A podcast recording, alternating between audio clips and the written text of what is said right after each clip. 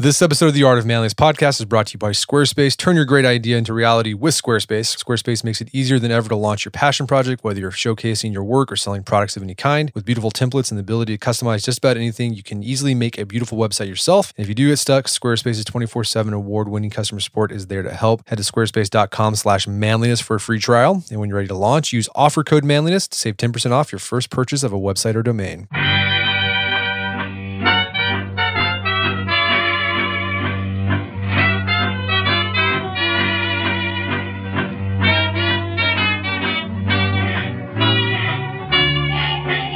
Brett McKay here, and welcome to another edition of the Art of Manliness podcast. You've probably read or heard about the benefits of meditation, but you've probably, like a lot of people, never given it a try because it seems a bit too woo woo. You're not alone. My guest today used to be a skeptic himself, but after falling into drug use and suffering a nervous breakdown on national television, he gave meditation a try and found that it made him calmer and more resilient. He's now on a mission to make meditation approachable for the masses, no meditation pillow required. His name is Dan Harris. He's a news reporter at ABC, and you can see him on the show Nightline. He's also the author of the books 10% Happier and Meditation for Fidgety Skeptics. Today on the show, Dan shares a story of his nervous breakdown in front of millions of people and how that led him to meditation. He then takes us through the latest research on the benefits of meditation, including the way it reduces depression and anxiety. Dan and I then discuss some of the myths that people have about meditation, such as the idea it takes a lot of time, requires you to sit on a pillow, and will cause you to lose your edge. We end our podcast with Dan taking us through a one minute guided meditation, which will give you a nice moment of practical zen, whether you're on your way to work or just sit in your office. After the show's over, check out the show notes at aom.is slash meditation.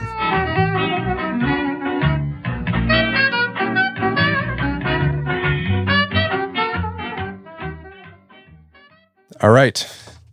Dan Harris, welcome to the show. Thanks for having me.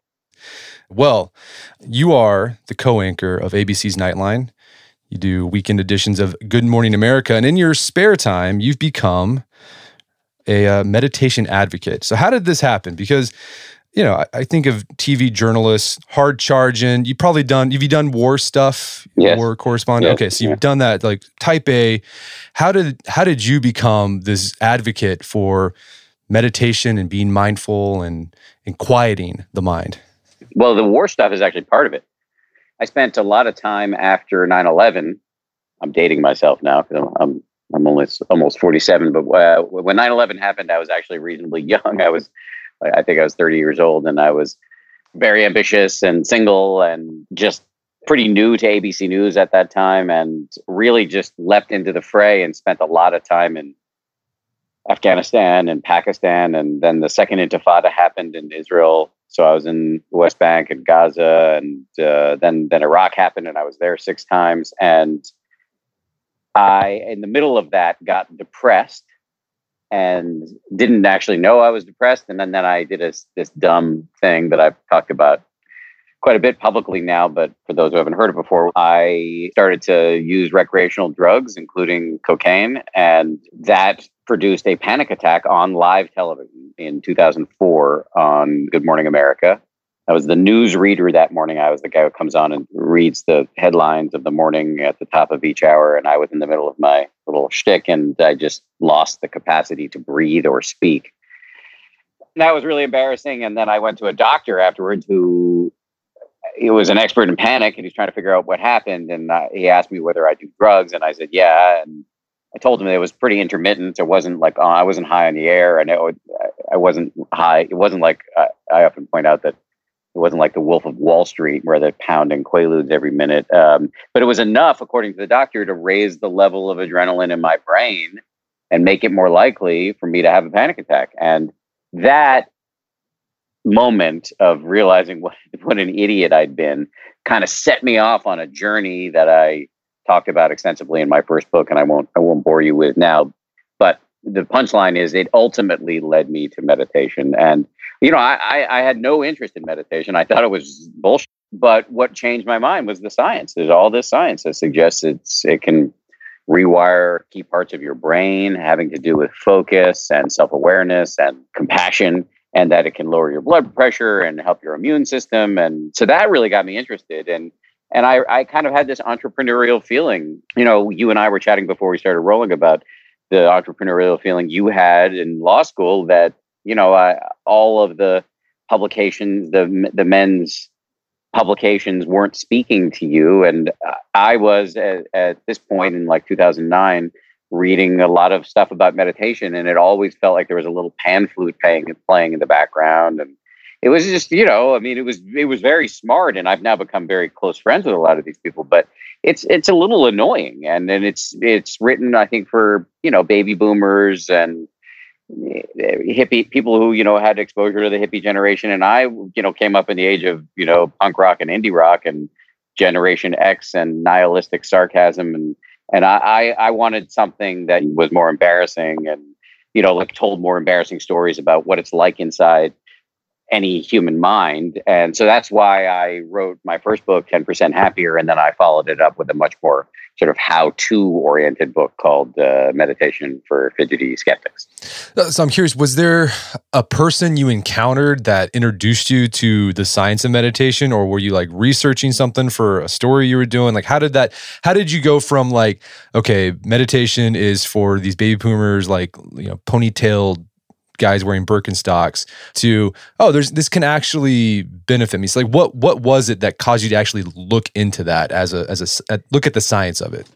Well, there were a few people. I can't remember the exact order of operations now, but so I had read a book by a guy who I'm going to say I'm going to talk about him. I'm not necessarily recommending him per se, but out of sheer happenstance, for a variety of reasons that we don't need to go into now, I ended up reading a book by a self help guru named Eckhart Tolle, who some of your listeners will have heard of. He's a really successful self help guru. And I thought the book was, at least at first blush, like incredibly ridiculous. And but but as I was continuing to read it, and again, this I had no at this point meditation wasn't on my radar in any way. I was reading the book largely because I was thinking about doing a story on this guy because he's so popular. And he started talking about this notion that we all have a voice in our heads. And and and he's not referring to schizophrenia or any mental illness. He's just talking about the human condition that we have this nonstop conversation in our heads all the time. The voice that chases you out of bed in the morning and is just yammering at you all day long. It's just blah blah blah all the time thinking about the past thinking about the future instead of focusing on what's happening right now criticizing people criticizing yourself wanting stuff judging just this nonstop nattering. And Tolle's argument is when you're unaware of it, it owns you. It's and that was a very powerful thing for me because I realized, yeah, that's definitely true for me. And uh, this idea of the voice in the head really explained my panic attack because it was because of my ego, my inner voice, that I went off to war zones without thinking about the consequences. And then I came home and got depressed and didn't even know I was depressed, and then did a very dumb thing by you know reaching for recreational drugs. And so that was really powerful, but Tolle did not have any advice for that I could discern for dealing with the voice in the head. And so I started looking around. At first, I looked in some very unfruitful places. I don't even know if that's a word, but in places that were not fruitful, like self help. And then I ultimately, my wife gave me a book by a shrink in New York City named Dr. Mark Epstein, who wrote about, he writes beautiful books about the overlap between psychology and Buddhism. And and I realized that all the stuff I liked the most in Eckhart Tolle had been taken from uh, somebody known as the Buddha. And and that the Buddha actually did have practical advice, which was meditation. And at first I was like, well, I'm not going to do that. So next. And then I, I don't, it might have been just Google. Well, I actually met Mark Epstein. I called him up and said, will you have a beer with me? And we became friends. We're still very good friends. And, and he, maybe he pointed it out to me. Maybe I Googled it, but I realized that there was this explosion of scientific research that had, at that point had not gotten a lot of press attention. And so I then started to cover that stuff and I made friends with the the preeminent neuroscientist who's really looked into this. His name is Dr. Richie Davidson, Richard Davidson. He goes by Richie. He's at the University of Wisconsin, and he's done all many of the most, you know, sort of prominent studies on what meditation does to the brain. And so I started reporting on that, and in that process, I, I just started to do it. And I realized that it wasn't hippie nonsense; that it is exercise for your brain and that it has all of these benefits. And that, in fact, then I started to learn that all these really impressive people in C suites, you know, executive suites and athletes and entertainers and all these really sort of high performing people have been embracing the practice, and even in the military, because it, it, the benefits are becoming clear. And so then I really started to think, okay, there's something I can do here, which is to ho- hopefully make the practice more attractive to uh, people who would otherwise just reject it. So I mean, you mentioned some of the benefits uh, in the beginning, but like flesh them out. Like what what are the what does the research say that meditation does to our brain and to our overall? I mean, even physical health. Yeah, uh, this will be slightly repetitive, but I'll flesh it out. It reduces the release of um, this is there's just a a really long list. Actually, before I get into that, let me just step back and just say one thing, which is that the science is you know science moves slowly and it and it kind of moves if you're paying attention in a in a sort of one step forward two steps back kind of way because it's basically science is an argument taking place in public because scientists in different labs are doing different kinds of research under different theories and they're trying to prove their points and then other people try to replicate their points to see if they're full of shit or whatever and so you got to be careful. I've really learned. My wife is a scientist. My parents are scientists. I was not good enough at math to be a scientist, but I have a lot of respect for it. And I, I've tried to learn not to overhype the science around meditation because at times people in my position talk about it in ways I think are irresponsible. So I just want to issue that caveat. But that being said, the research is really impressive. And um, so it's been shown to reduce, reduce the release of the stress hormone cortisol, which is linked to all sorts of you know, stress is a killer. It's been shown to reduce blood pressure. It's been shown to boost your immune system. So they've shown that, you know, short daily doses of meditation can make you less likely to get sick. It's been shown to have a, a salutary effect on things like irritable bowel syndrome and psoriasis, both of which are linked to stress. It's been shown to help with ADHD. One of the areas where it's the strongest, uh, the research is the strongest, is anxiety and depression, both of which I've dealt with since I was a child. So that that's a really big deal. And then I would say that we get into the neuroscience, and it's just fascinating. It shows that it it it it changes the structure of your brain. You know, it, it's this science has has actually overturned a long-lived piece of dogma in the medical community. It was received wisdom for generations. It was in textbooks that the brain doesn't change after age 25 or something in uh, thereabouts in fact, what this research has shown is that the brain is always changing. It is, it's been called the organ of experience. So it changes based on what you do. So if you start practicing violin, certain areas of your brain are going to change in response, having to do with manual dexterity and other things. Meditation is a, a systematic way to change key areas of your brain. So focus is a big one. This is an area where the research is reasonably strong. It's been shown that you can through this daily exercise, and we can talk about what it is. But but very briefly, most in its simplest sense, meditation is just paying attention, and then every time you get distracted, you start again and again and again. So usually, you just pay attention to the feeling of your breath coming in and going out, and then your mind's going to mutiny on you, and you'll start thinking all these random thoughts, and that's totally fine. The whole game is just to notice you've become distracted and, and start again and again and again. And this daily kind of mental bicep curl changes the area of the brain associated with focus.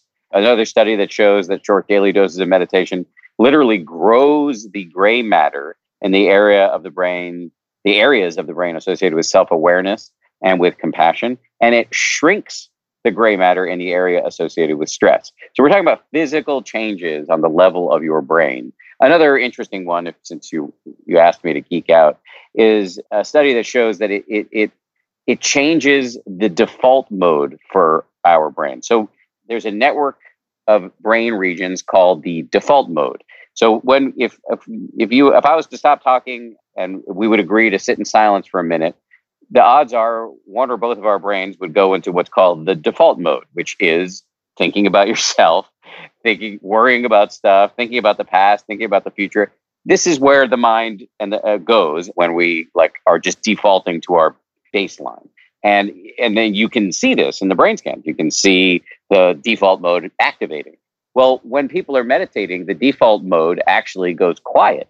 And really interestingly, experienced meditators actually are seeing much less activation in the default mode even when they are not meditating. So, in other words, their lives change. What is your life? Your life is whatever is happening in your mind right now. That is your life. You're mostly not paying attention to it But if, and so therefore, if your default mode is like most humans, much of your life is just this nonstop, mostly negative yammering internally. That can change. And see, to me, this is the animating insight of the whole thing, which is that we think that our traits, our attributes, our psychological attributes, are factory setting that cannot be changed. That we are born with a certain amount of patience, compassion, calm, focus, gratitude, whatever, all the things that we want. You know, we may think we want actual things, but what do the things give us? They give us men- mental states. They make us feel happy or excited or fulfilled or connected or whatever. So at the end of the day, what we really want are positive mental states. All of these positive mental states actually are not factory settings. They are skills that you can train. The mind is susceptible to training. And that is what meditation is. It's not sitting on a mountaintop with loincloth and the wind blowing through your hair the way it's been presented what I call as part of what I call the worst marketing campaign for anything ever. We've been sold a bill of goods when it comes to meditation, and that robs us of this of our birthright, which is to take responsibility for the nature of our mind. And so I I stumbled across all of this. I did not set out to be a self-help guru or whatever the hell I am. Right. Um, but but this is really important stuff, and it's the best story I've ever covered. So I uh, talk about it. Yeah, I mean, I think that was the big that, that that flipped the switch for me on meditation is thinking of it as like dead. I I, I barbell train, so like thinking of like okay, when I meditate, it's like deadlifts for my brain. I'm exercising yes. my brain. Yes. Um, all right. Well, I mean, what I what you do in this uh, book, Meditation for Fidgety Skeptics, it's your second book. It's a how-to book, but you what I love about you, you lay out the most common you know hurdles or excuses people give for not meditating. Well before we get to that let's talk about this.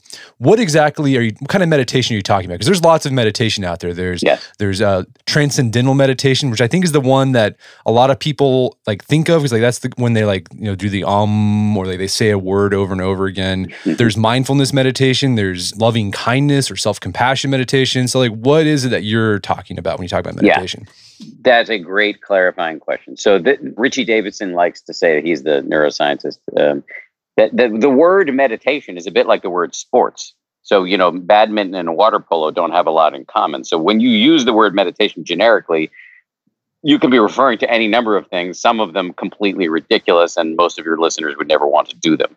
When I talk about meditation, I'm talking about mindfulness meditation, which is actually derived from Buddhism but it is stripped of any metaphysical claims or religious lingo, and it's taught in a secular context in corporations, in the military, in schools, all over the place. And within my, there's a, so mindfulness meditation is the beginning instruction is mostly just to pay attention to the feeling of your breath coming in and going out.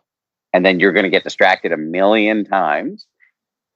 And then you just, the whole game is just to notice you've become distracted and to start again and again and again. There is a you refer to loving kindness, which is kind of an annoying word. Uh, we we try to reframe that as friendliness. In other words, to train the ability to kind of have an overall friendly attitude toward yourself and others, which is really you know actually a much more congenial way to go through life. That is often taught as a and we teach it as a um, it's also a Buddhist practice. It's also been secularized the way mindfulness has and they're taught in conjunction i think and in a very powerful way because as it turns out there's a really deeply self-interested case for not being an asshole. And when you can reduce your asshole quotient when you can be nicer to yourself and to others that changes the nature of your inner weather. And and that makes for a better atmosphere for well happiness generally but also for mindfulness meditation so these these two practices where you learn how to kind of calm the mind, focus the mind, and become more self-aware. That that would be mindfulness. Twinned with friendliness, where you train yourself, and I can tell you how to do it. It's it's a little bit annoying, but actually, there's a lot of science that shows that it's very good for you. Where you when you twin these two practices, it, that is, I think, where the sweet spot comes. And so, just because we're on it, loving kindness meditation is, or friendliness meditation, whatever the hell you want to call it, is, and it's this is going to sound incredibly annoying to people, and and you're not wrong to think it. It basically asks you to envision. Usually, you start with yourself. You envision yourself, and then you say these uh, little phrases. May you be happy. May you be healthy. May you be safe. May you may you live with ease. And then you go to a next person. Usually, it's a mentor, and then you go to a a close friend, which could be a human or an animal. I have a cat on my lap right now. You could, and then you go to somebody you don't really pay attention to, often referred to as a neutral person that you overlook. And then you go to a difficult person, and then you go to everybody. And I have referred to this exercise as Valentine's Day with a knife to your throat. It really is annoying. However, there is a significant amount of science that shows it has very serious health benefits and that it can change behavior.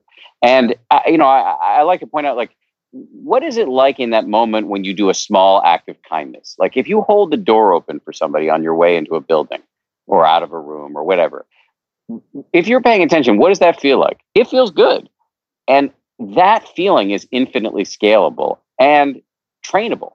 And that is what you're doing in this exercise. So those those are the two things we teach. Just to answer your question about transcendental meditation, that is a that is derived from Hinduism as opposed to Buddhism, and it is it involves a mantra, which is a word you repeat to yourself silently. And I think there's plenty of evidence that it's really good for you, and I have no beef with it. But it's not what we teach. It, it's just a different kind of meditation. Yeah. Well, you know, going back to the benefits of uh, self compassion or compassion meditation, they found that like it actually showing having self compassion actually boosts success than like mm-hmm. being hard on yourself, right? Like, yes. you know, it's like I, I suck. I'm never gonna like like it, cutting yourself some slack can actually help you do better. Yes. whatever you're trying to do. This is this is so counterintuitive for for me, and I think for a lot of people, because most of us feel that the internal cattle prod is what get is is the source of any success that we're achieving. And as it turns out, it is possible to have high standard, but to not be so self lacerating, so self flagellating, so self critical that you actually reduce your ability to recover after inevitable setbacks. You know, you can, nobody is perfect. A and B, you're not in control, man. The universe is characterized by entropy and impermanence. And like you can work as hard as you want on your podcast or your YouTube channel or whatever it is, and for exogenous forces way outside of your control can ruin the thing. And you need to be resilient in the face of this. And your inner weather, your inner dialogue, the way you talk to yourself is a huge part of this. And so this training actually boosts your ability to do it. It doesn't you're not telling yourself, hey, sit on the couch and eat ice cream in perpetuity. You're just saying, hey, you yes, you do need to work hard, but when there are setbacks, you don't need to like crush yourself for it. Right. It's not pity. It's not self pity. It's no. Right. There's a difference. Okay. Yes. Well, let's get into these hurdles here. The one hurdle you often hear people say is, well, I, I just don't have time for that. Right. Like I've got kids, I got my career, I've got stuff after my job that I have to do. How do I make time for sitting on a cushion and uh, thinking about my breath. Yeah, I, I have a lot of sympathy for that. I get it. We're busy and we, I think the perception of time starvation is even more prominent now because of technology. I'm not anti-technology, by the way, but but I think one of the downsides of technology is that we feel besieged. So I have a lot of sympathy for this, and uh, I my little shtick is that I have good news, and then I have even better news. The good news is that I think five to ten minutes a day is a great meditation habit. And while we don't, while the science has not yet answered, uh, everybody wants to know what's the least I can do to derive the advertised benefits. And science has not answered that question, but I have spoken to many scientists, and the, the sense I get is that five to 10 minutes a day would be a great way to get many of the benefits. And you can always scale from there if you want. The, the better news is that I, I actually believe one minute daily ish counts. You know, if you did one a minute most days, you would get a lot of the benefits. What, the two most prominent are one is just this the, the ability to stay on task, to you know notice when the mind has wandered and bring it back. But the bigger one is mindfulness, which is you could call it self awareness, the skill of knowing what's happening in your head right now without getting carried away by it. And it's this mindlessness, the unself awareness that leads us to do all the stupid shit we do. It's why you find yourself with your hand in the fridge when you're not hungry, or you're checking your email in the middle of a conversation with somebody else, or you're sending an inappropriate email, or making a comment that ruins the next 48 hours of your marriage, whatever. That's all because you're just carried away by your emotions. You're yanked around. And meditation throws you up against this inner conversation. As soon as you sit and try to focus on one thing, your breath, you're going to see how crazy you are because all these thoughts are going to rush into your head motions, random factoids from your childhood, whatever. And seeing that is the game. That is the important thing because it gives you more of a leg up for when you're ambushed by anger or whatever during your daily life and you're you're better able not to get carried away. We're going to take a quick break for a word from our sponsors. Audiobooks are a great sidekick for summer activities like hiking, running, road tripping, enjoying downtime outdoors, and more. And with the largest selection of audiobooks on the planet, Audible lets you fill the summer with lots of audiobooks and lots of books. I actually did this, took a road trip to New Mexico earlier this summer. And along the way, I listened to the Bruce Lee biography. Uh, we had um, Matthew Polly on the podcast. That's I had I was like in the car eight hours both ways. I knocked that book out and was able to get ready for the podcast just by listening to it. It was fantastic. I love Audible also to download books I can listen with my kids. We listen to The Trumpet of the Swan, Charlotte's Web, The Hobbit. It's fantastic. Better to pass your time in the car when you're with your kids listening to books instead of listening to whatever on the radio. So, as an Audible member, you'll get credit every month. That's good for any audiobook, regardless of price. Unused credits roll over to the next month. And if you didn't like your audiobook, you can exchange it, no questions asked. Plus, your books are yours to keep. Go back and re listen anytime, even if you cancel your membership. Better yet, you can switch seamlessly between devices, picking up exactly where you left off, whether it's on your phone, through your car, from a tablet, or at home on Amazon Echo. Start a 30-day trial and your first audiobook is free. Just go to audible.com slash manliness or text manliness to 500-500. That's audible, A-U-D-I-B-L-E dot com slash manliness or text manliness to 500-500. It's 500-500. You can do it with audiobooks.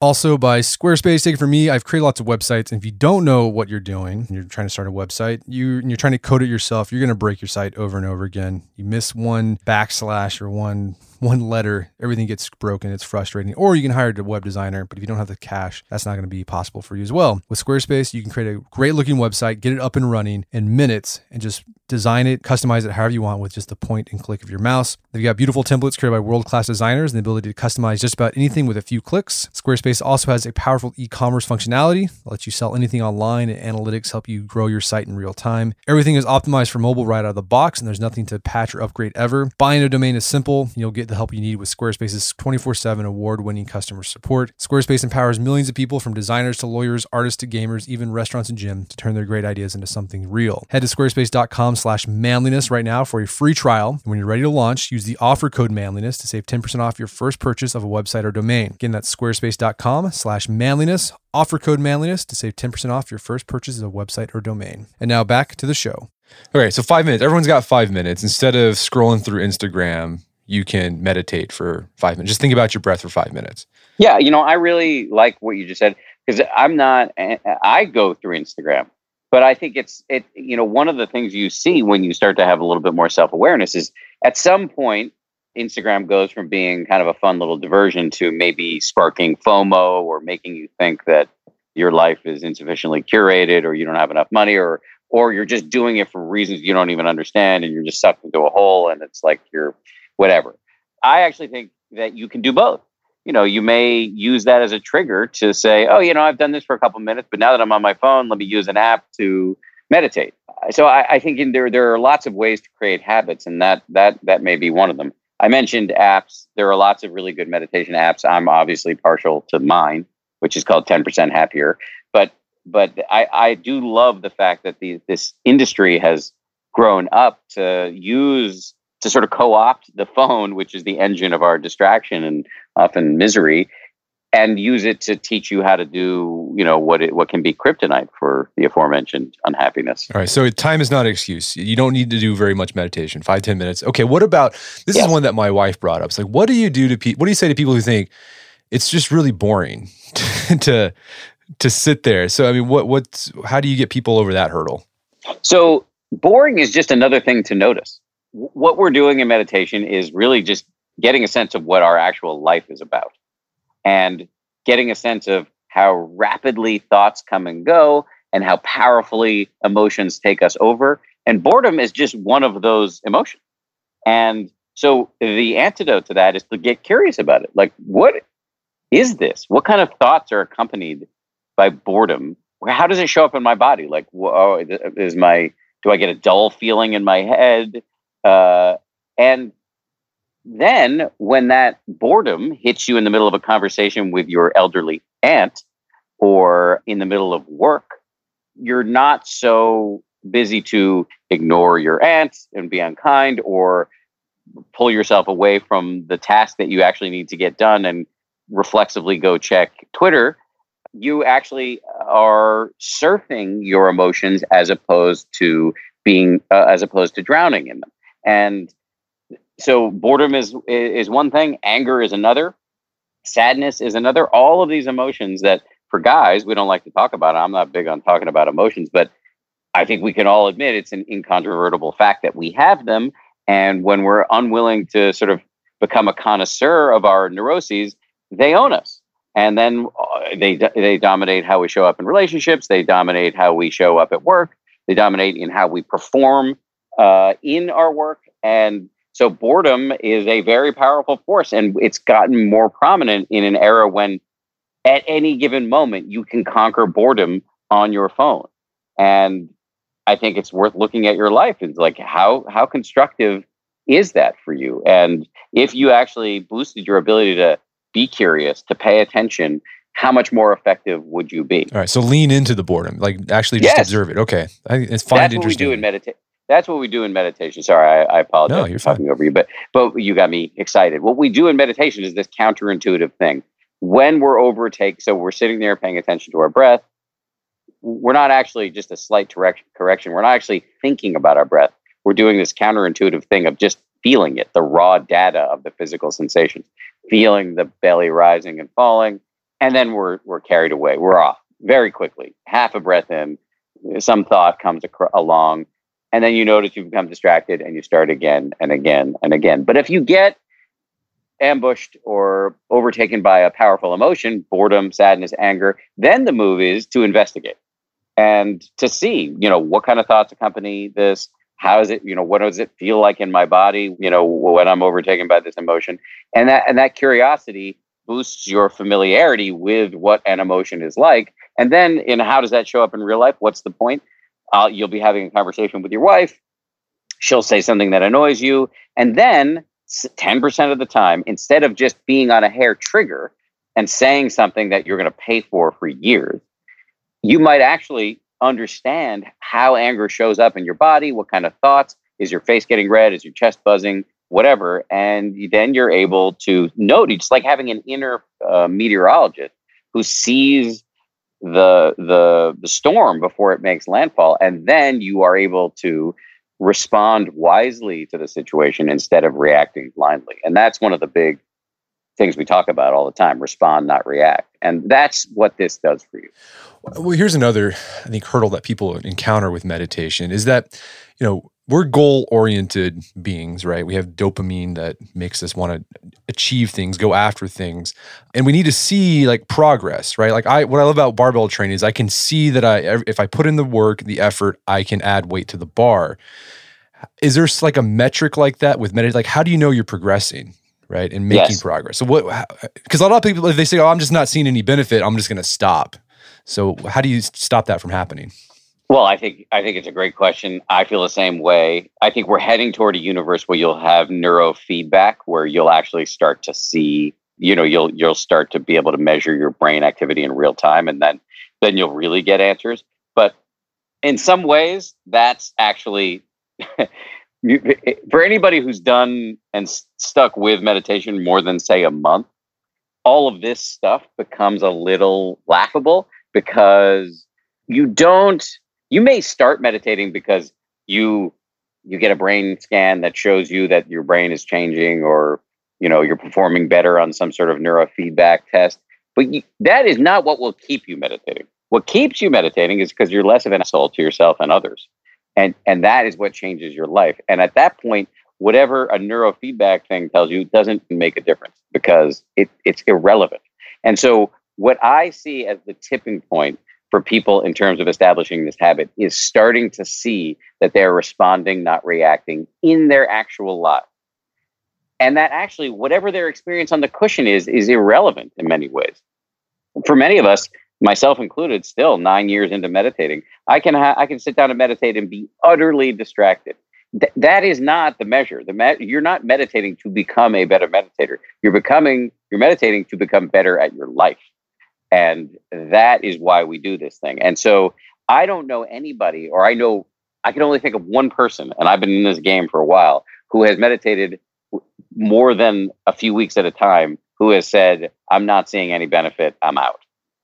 I've never, I just haven't seen it in nature. That doesn't mean it doesn't exist. You may have listeners who are raising their hand right now or pounding their steering wheel and saying, No, I'm that person. And to you, I apologize. But I've had this, I've had this standing challenge since I wrote my first book four and a half years ago. And I've said this try meditation for a month. And if you feel like it's bullshit, send me a note on Twitter and tell me I'm a moron. People tell me I'm a moron on Twitter all the time, but never for that. And so I, I feel really confident that a if you make a commitment for, to do this for a few weeks, that you, the the measurement issue will evaporate because you will notice that in the middle of conversations where once you would have taken it to 11 that you're no longer doing it as much you will still do it. You will not be perfect. That is not on the table here. Imperturb- imperturbability and perfection are not on the table here.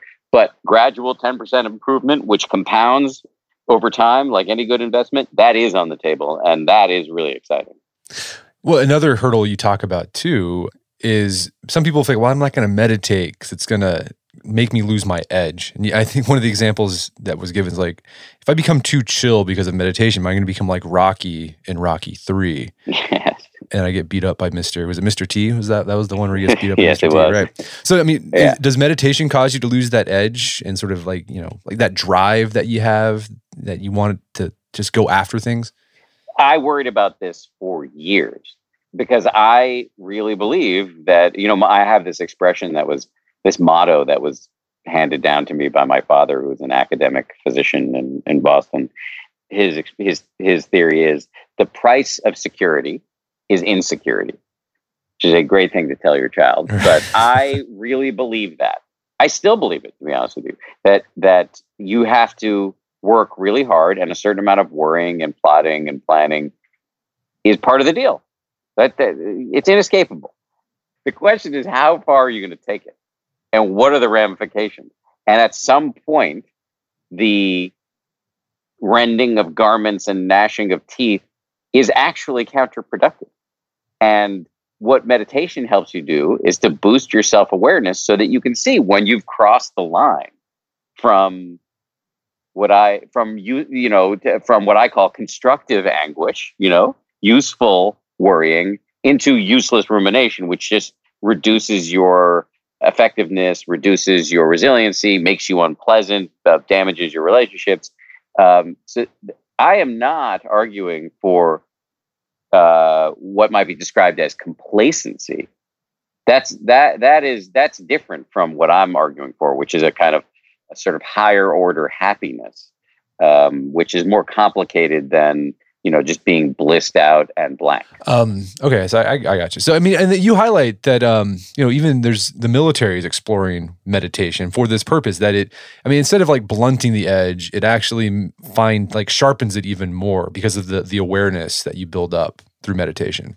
Do you think if you were more focused and less yanked around by random emotions, that you would be better or worse at your job? Better for sure. Yeah. So that's what we're doing here. I like that. All right, another hurdle people have is uh, you know meditation looks self-indulgent. I think there was actually an Onion headline about this, like like uh, mindful a hole is even more of an a hole since he started meditating. And he lectures everybody. Right. Uh, so um, what what about that uh, that hurdle? That it just looks like oh you're just just just just self-indulgent. Okay, well, I think there are two issues here. I loved that onion piece, and I can't remember the headline. So there are two, two issues. One is is just sitting there, you know, feeling your breath coming in and going out, totally navel gazing, self centered, self indulgent, and I mean, I think you could take it too far and it, it would become that if you were neglecting your responsibilities. But, uh, you know, the, the cliche that often gets thrown around, which I, which I like actually, is the airline safety instructions. They always say put your own oxygen mask on first.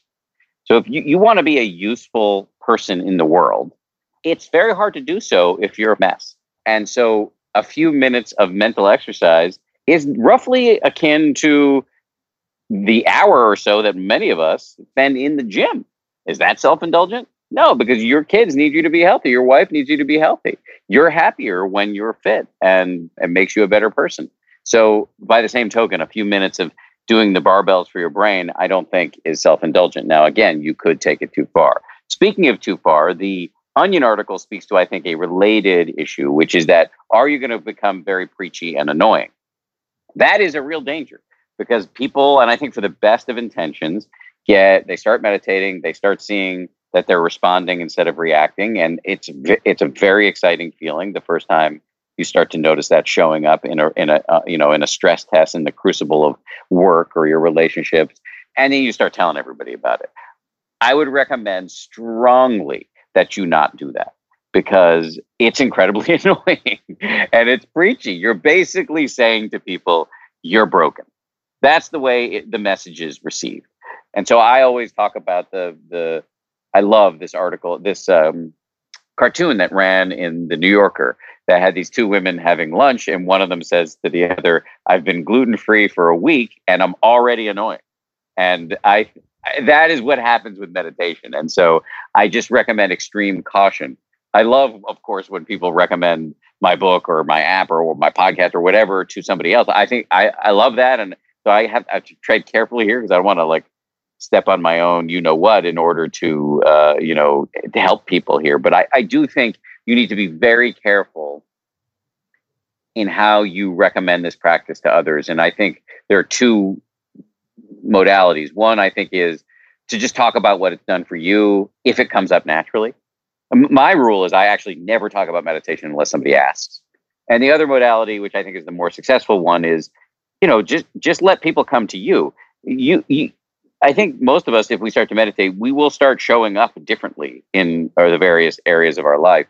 Eventually, somebody's going to ask you, and I think you can just very simply say, "Yeah, I started meditating, and it's been it's made a big difference." I kind of leave it at that because I think the excitement is off-putting for people, and this is a lot of people really resist meditation for for many for a whole variety of reasons. Some of them quite profound, and so I think you just want to be, you know, there's nothing more intimate than the mind.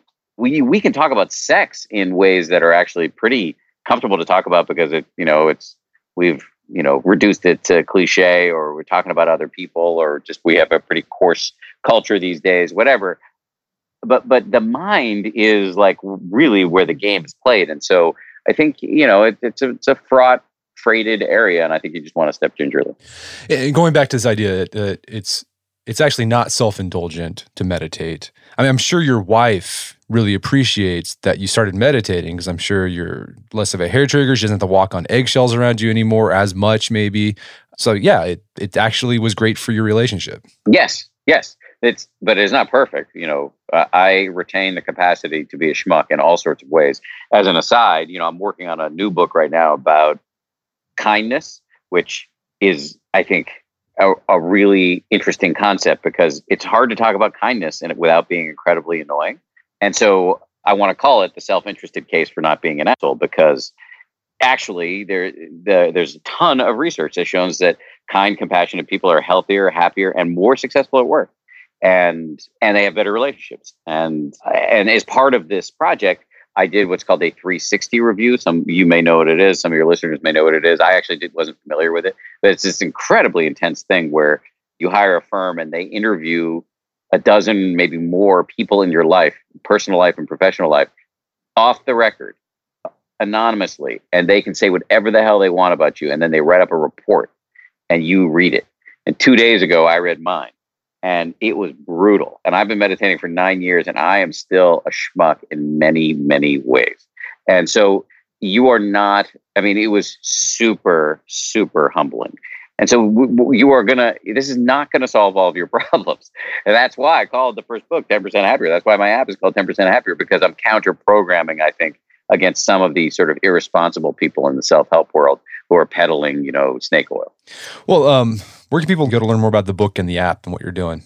I think the one stop shopping is 10percenthappier.com where you can get the app. I mean, the app's available, you know, Google Play and the Apple App Store, and you can do it there too. The podcast is everywhere you get podcasts, books, or wherever you get books. But one stop shopping would be 10percenthappier.com. And uh, yeah. Awesome. Well, if you're up, for, if you're game for it, Dan, would you be game for like guidance through like a one minute meditation, like giving totally. people know like what what it's like, giving it a taste? Yeah. Okay. Yeah. yeah. Let's let's. So I would I would just say if you're driving listen to this and don't do it but listen to it because it'll you can do it on your own later. It's it's not complicated. The cliche is that it's simple but not easy. So it's actually hard but it's not it's not rocket science. So for anybody who's not driving the first step is to assume the position which does not have to be cross-legged on the floor or anything like that. You can you can sit in a chair. You can if you're on a subway you can sit on the subway wherever you're sitting is fine. You can sprawl yourself out on the ground too. It's totally fine too. And if you're even if you're standing up, it's fine. So wherever you're sitting or standing, it's totally cool. The second is close your eyes. If you're in a place where you don't want to close your eyes, if you're on a subway and you actually would prefer to just kind of gaze neutrally at, uh, and softly at a at a spot on the ground, that's totally that's cool too. Then you you can be an incognito meditator. So either close your eyes or just kind of dim them and then bring your full attention to the feeling of your breath coming in and going out. You know, pick one spot like your nose, your chest, or your belly.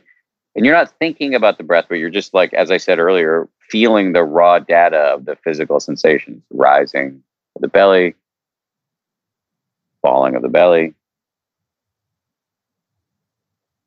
It might help. I find it very useful to use a little mental note of in and out And then as soon as you start to do this, you're you will notice very quickly that you get distracted. You hear some background noises like there was a big car horn that just honked outside of my building, or you start thinking about what what's for lunch, what do I have to do today, where did gerbils run wild, whatever. And the whole game is just to notice when you've become distracted and to start again. And again and again and again. This is like a golf game with a million mulligans. That's awesome. And th- and that's it. That's it. Okay. All right. So yeah, I'm gonna. I, I was actually doing a little bit. Then I heard the the car horn in in your in the building. But no, it was great. Well, hey Dan, thanks so much for your time. It's been an absolute pleasure. Yeah, great questions. Thanks for having me on. I really appreciate it. My guest today was Dan Harris. He's the author of the books 10% Happier and Meditation for Fidgety Skeptics. They're both available on Amazon.com. You can also find out more information about 10% Happier at 10percenthappier.com. And you can even try the app free for seven days. Also, check out our show notes at aom.is slash meditation, where you can find links to resources where you can delve deeper into this topic.